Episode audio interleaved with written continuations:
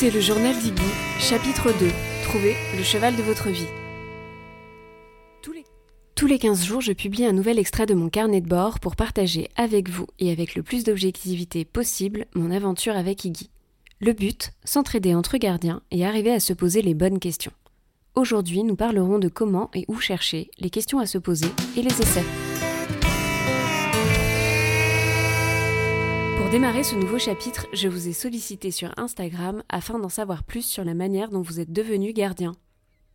Plus de la moitié d'entre vous ont saisi une opportunité, ont été aidés par une tierce personne et n'ont finalement pas fait beaucoup d'essais. Personnellement, je rêvais d'acheter ma demi-pension, mais je n'ai pas pu, et je me suis donc assez vite perdue dans le flot des annonces sur Internet. J'ai été aussi assez vite surprise de voir qu'il fallait réagir au quart de tour, se décider et passer à la caisse comme si l'on était en train d'acheter un simple sac à main. Après plusieurs longs mois à regarder toutes les annonces qui se publiaient, j'ai développé comme beaucoup une certaine faculté pour trouver aussi ce qui cloche dans celles qui sont trop alléchantes. Le point de départ, vous l'aurez compris, se fait avec votre projet. Pour ceux ou celles qui n'ont pas écouté le chapitre 1 et qui ne savent pas encore bien ce qu'ils souhaitent faire avec leur futur cheval, je vous invite à le découvrir. En parallèle, pour commencer à faire vos recherches, il faudra lister des critères qui vous sont indiscutables et ceux sur lesquels vous serez plus souple je vais vous proposer ma liste. Celle-ci se veut la plus exhaustive possible, pour que chacun ou chacune puisse piocher dedans. Elle vous permettra de faire vos recherches, mais aussi de prendre votre décision, parce qu'elle se doit d'être un outil facile à utiliser et sur lequel vous pourrez vous appuyer si vous devez comparer entre deux essais par exemple. Dans l'ordre, je vous propose la race, le sexe et le statut reproducteur, l'âge, celui que vous souhaitez et les raisons qui vont avec, la couleur, pour ceux ou celles qui font une fixette, la provenance, c'est-à-dire la personne qui vous le vendra, éleveur, marchand, club, association, mais aussi l'expérience, qui pour moi est différente de l'âge. Un cheval de club n'a pas la même vie qu'un cheval de propriétaire, ni qu'un cheval de course. L'état émotionnel, est-il serein, éteint, dans la fuite, en recherche de contact? L'état sanitaire, est-il trop gros, trop maigre? A-t-il le dos en cuvette? Est-il ferré, pieds nus? Il y a également le prix et pour finir la région qui peut vous donner des indications importantes pour sa future transition. Voici donc ma liste, celle avec le minimum d'informations à connaître et sur lequel s'interroger pour faire un choix. Ensuite, seul vous pourrez décider de la flexibilité à mettre dans certains des critères. Je vous remettrai bien évidemment cette liste à télécharger sur Notion. Maintenant que vous savez quoi chercher, intéressons-nous à où chercher. En fonction de votre critère et de votre projet, il y aura plusieurs solutions. Certains commenceront par leur club, qui propose peut-être un accompagnement pour chercher son cheval.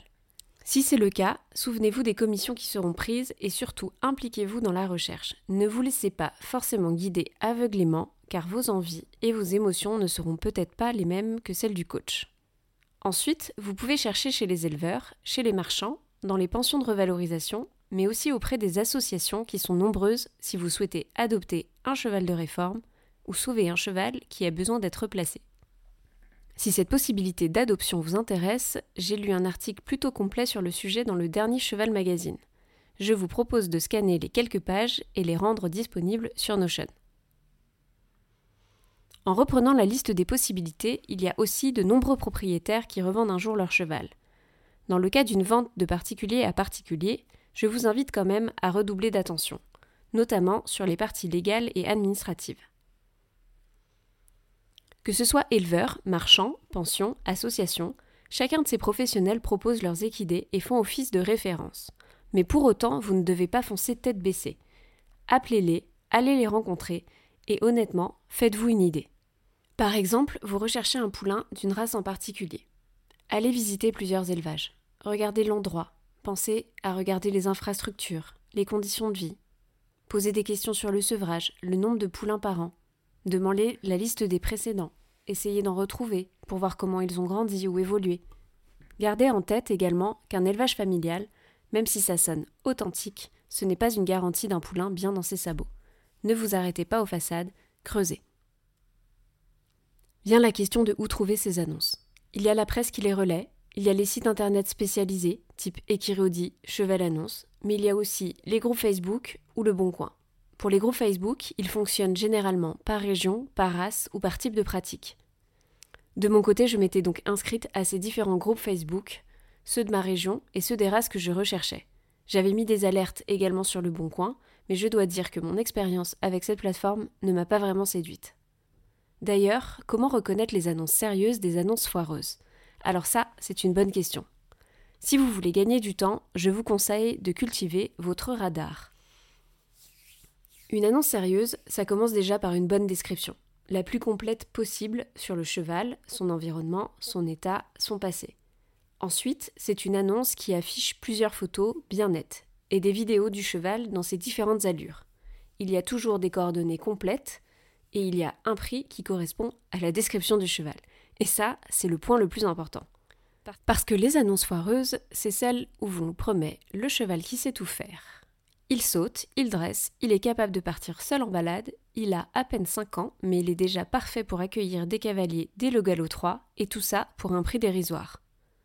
En plus, de manière générale, il y a très peu de photos, les vidéos ne sont pas disponibles, il n'y a pas de bilan de santé, ni aucun détail sur son environnement ou les conditions de vie. Les annonces foireuses, c'est parfois celles qui ont aussi des caractères d'urgence, celles où il n'y a pas vraiment de coordonnées, celles où il est écrit qu'il faut absolument appeler le jeudi entre 13 et 14 heures et que le répondeur ne prend pas de message. Bref, vous l'aurez compris, relever et vérifier chaque annonce, c'est parfois entre le parcours du combattant et les montagnes russes des émotions. Mon conseil, ne soyez pas pressé. Vient le temps des annonces qui vous plaisent, et là, c'est le moment de dégainer votre liste de questions. Et surtout, de bien penser à toutes les poser, pour essayer de dresser le portrait le plus fidèle de votre futur cheval. Si vous optez pour un poulain ou un très jeune cheval, pensez à vous renseigner sur le tempérament de ses parents, comme je l'ai dit, sur son sevrage, sa socialisation. Est-ce qu'il a été en contact avec beaucoup de chevaux, des vieux, des jeunes, des hongres, des juments? Quelles sont les manipulations qu'il a connues? Dans quel contexte? Est-ce qu'il a été débourré? Et si oui, comment? Quelle méthode? A l'inverse, avec un cheval de club ou d'expérience, il sera peut-être plus difficile de remonter aussi loin, mais tentez quand même de connaître son passé. Par exemple, est-ce qu'il a toujours fait du club? Et si oui, à quel âge a-t-il commencé? Quelle discipline? Quel niveau fait-il? Combien d'années de travail? Le rythme de ses semaines? Regardez les conditions de détention. Demandez s'il sort en extérieur, s'il a déjà fait des compétitions. Demandez à vous faire préciser s'ils sont montés uniquement avec des enraînements, et si oui, lesquels? Regardez les embouchures, et demandez pour quelles raisons. Je précise que je ne fais pas la promotion de ces outils. Pour moi, c'est important de savoir pourquoi ils sont là, parce que souvent, c'est pour cacher d'autres problèmes, et cela, vous aurez besoin de les connaître. Pour les sauvetages, je ne peux que recommander de passer par des associations reconnues qui connaissent bien les problématiques et qui peuvent vous permettre de comprendre leur passé. Un petit conseil qui peut paraître simple, voire simpliste, mais ceux qui ne répondent pas à vos questions, qui les éludent et qui paraissent s'agacer, je vous conseille de les fuir. Je finirai ce chapitre en vous parlant des essais. Honnêtement, ils sont indispensables. N'achetez pas un cheval sur photo, rencontrez-le. Surtout si vous n'êtes pas professionnel et que vous n'avez pas une idée précise de ce que vous voulez faire. L'essai, lui seul, validera la description de l'annonce et la liste de vos critères. L'essai, là où les visites, ce sont vos premières rencontres avec peut-être le futur cheval de votre vie. Ce qu'il faut garder en tête, et j'aime bien cette comparaison, c'est que c'est un peu comme visiter un appartement. Il y a la description de l'annonce, qui fait forcément penser au bon plan. Il y a le discours du vendeur ou de l'agent, qui bien sûr n'appuiera que, sur ce qui est positif et à leur avantage, et il y a tout ce qui ne sera pas dit, mais que vous pourrez observer.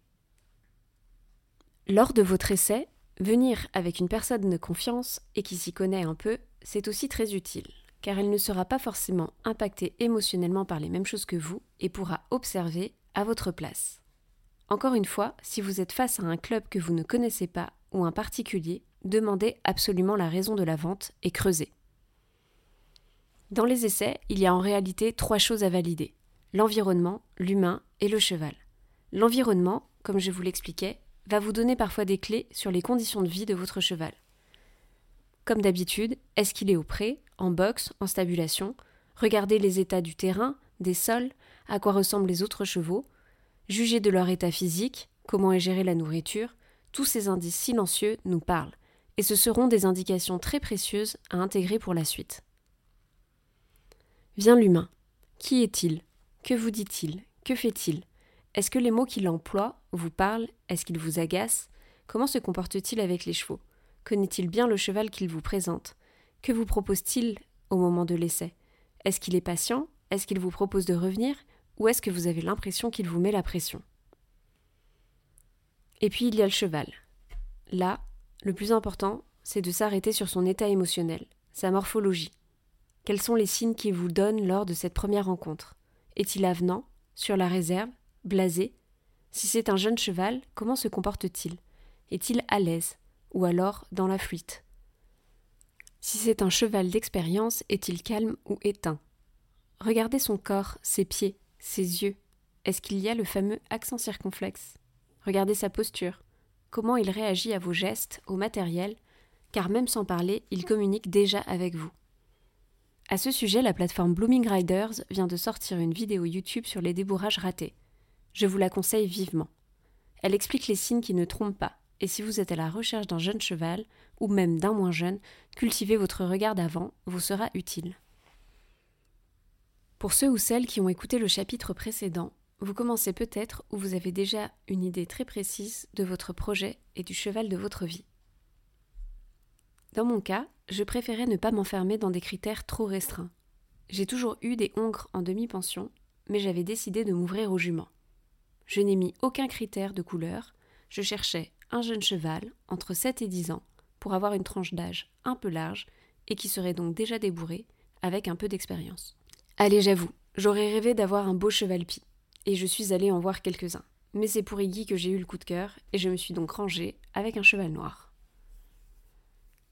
Avec mon, projet de petit cheval d'extérieur, pendant longtemps, j'ai cherché deux trois races en particulier, comme le Paint, quelle surprise, le Quarter et les Camargues. Je n'ai pas eu beaucoup d'annonces dans mon prix.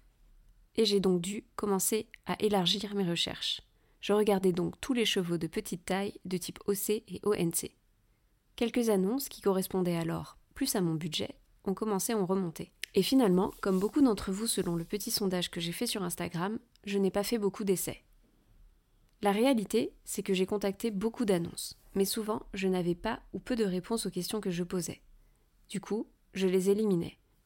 Surtout sur le bon coin. Honnêtement, je ne suis jamais tombée que sur des annonces qui étaient refermées juste quelques jours après, avec des propriétaires qui changeaient d'avis ou qui ne répondaient pas aux questions, des demandes de visite annulées à la dernière minute, bref, je n'ai jamais eu de chance sur cette plateforme. Les quelques essais que j'ai passés ont été assez formateurs. Le tout premier, j'ai donc demandé à deux copines cavalières de m'accompagner. Pratique, comme je l'expliquais, pour mettre l'émotionnel de côté et débriefer de manière rationnelle. Pour les autres, j'y suis allée seule. Les raisons principales pour lesquelles ces essais n'ont pas abouti étaient liées à un trop grand delta entre la description de l'annonce et la réalité. Le manque de coup de cœur. En à peine quatre essais, j'ai vu des jeunes chevaux dans la vraie fuite, des débourrages ratés où dès que l'on s'approche de la selle, le cheval part au grand galop. Des chevaux émotionnellement éteints ou alors bien allumés. Mais en fait, ce qui ne m'a vraiment pas plu dans ces précédents essais, c'est que j'ai surtout eu des personnes en face qui m'inspiraient peu confiance, des vendeurs qui ne voulaient me laisser ni le temps de réfléchir, ni le temps de revenir voir le cheval quelquefois. J'ai même eu une visite où la personne s'est étonnée que je ne sois pas venue avec mon carnet de chèques juste après l'essai. Perso, j'ai besoin de temps pour prendre cette grosse décision. C'est ma manière de fonctionner. Je sortais également d'une demi-pension où j'étais hyper attachée à mon cheval. J'avais donc des comparaisons faciles qui se créaient, et j'étais taraudée par la question suivante. Comment je peux savoir en une visite de quelques heures que c'est la bonne rencontre et que l'alchimie sera là? Le jour où j'ai vu Iggy, j'ai tout de suite su, et vous êtes beaucoup à m'avoir dit la même chose. De mon côté, elle cochait presque toutes mes cases, avec un petit détail, elle n'avait que trois ans et n'était pas débourrée. Finalement, c'est ce critère-là sur lequel j'ai décidé d'être souple. Je n'ai pas eu besoin de venir dix fois pour Iggy. En deux après-midi, j'étais conquise. J'espère que ce deuxième chapitre vous a plu. Si vous avez aimé le journal d'Iggy, n'hésitez pas à nous rejoindre sur Instagram. Vous nous trouverez sous le pseudonyme iggy.journal. Pour retrouver les fiches de critères, l'article sur les adoptions et les listes de questions, rendez-vous sur le compte Notion. Je vous ai remis le lien en description de cet épisode. Pour nous encourager, vous pouvez aussi nous laisser un commentaire et quelques étoiles. Merci de votre écoute et à bientôt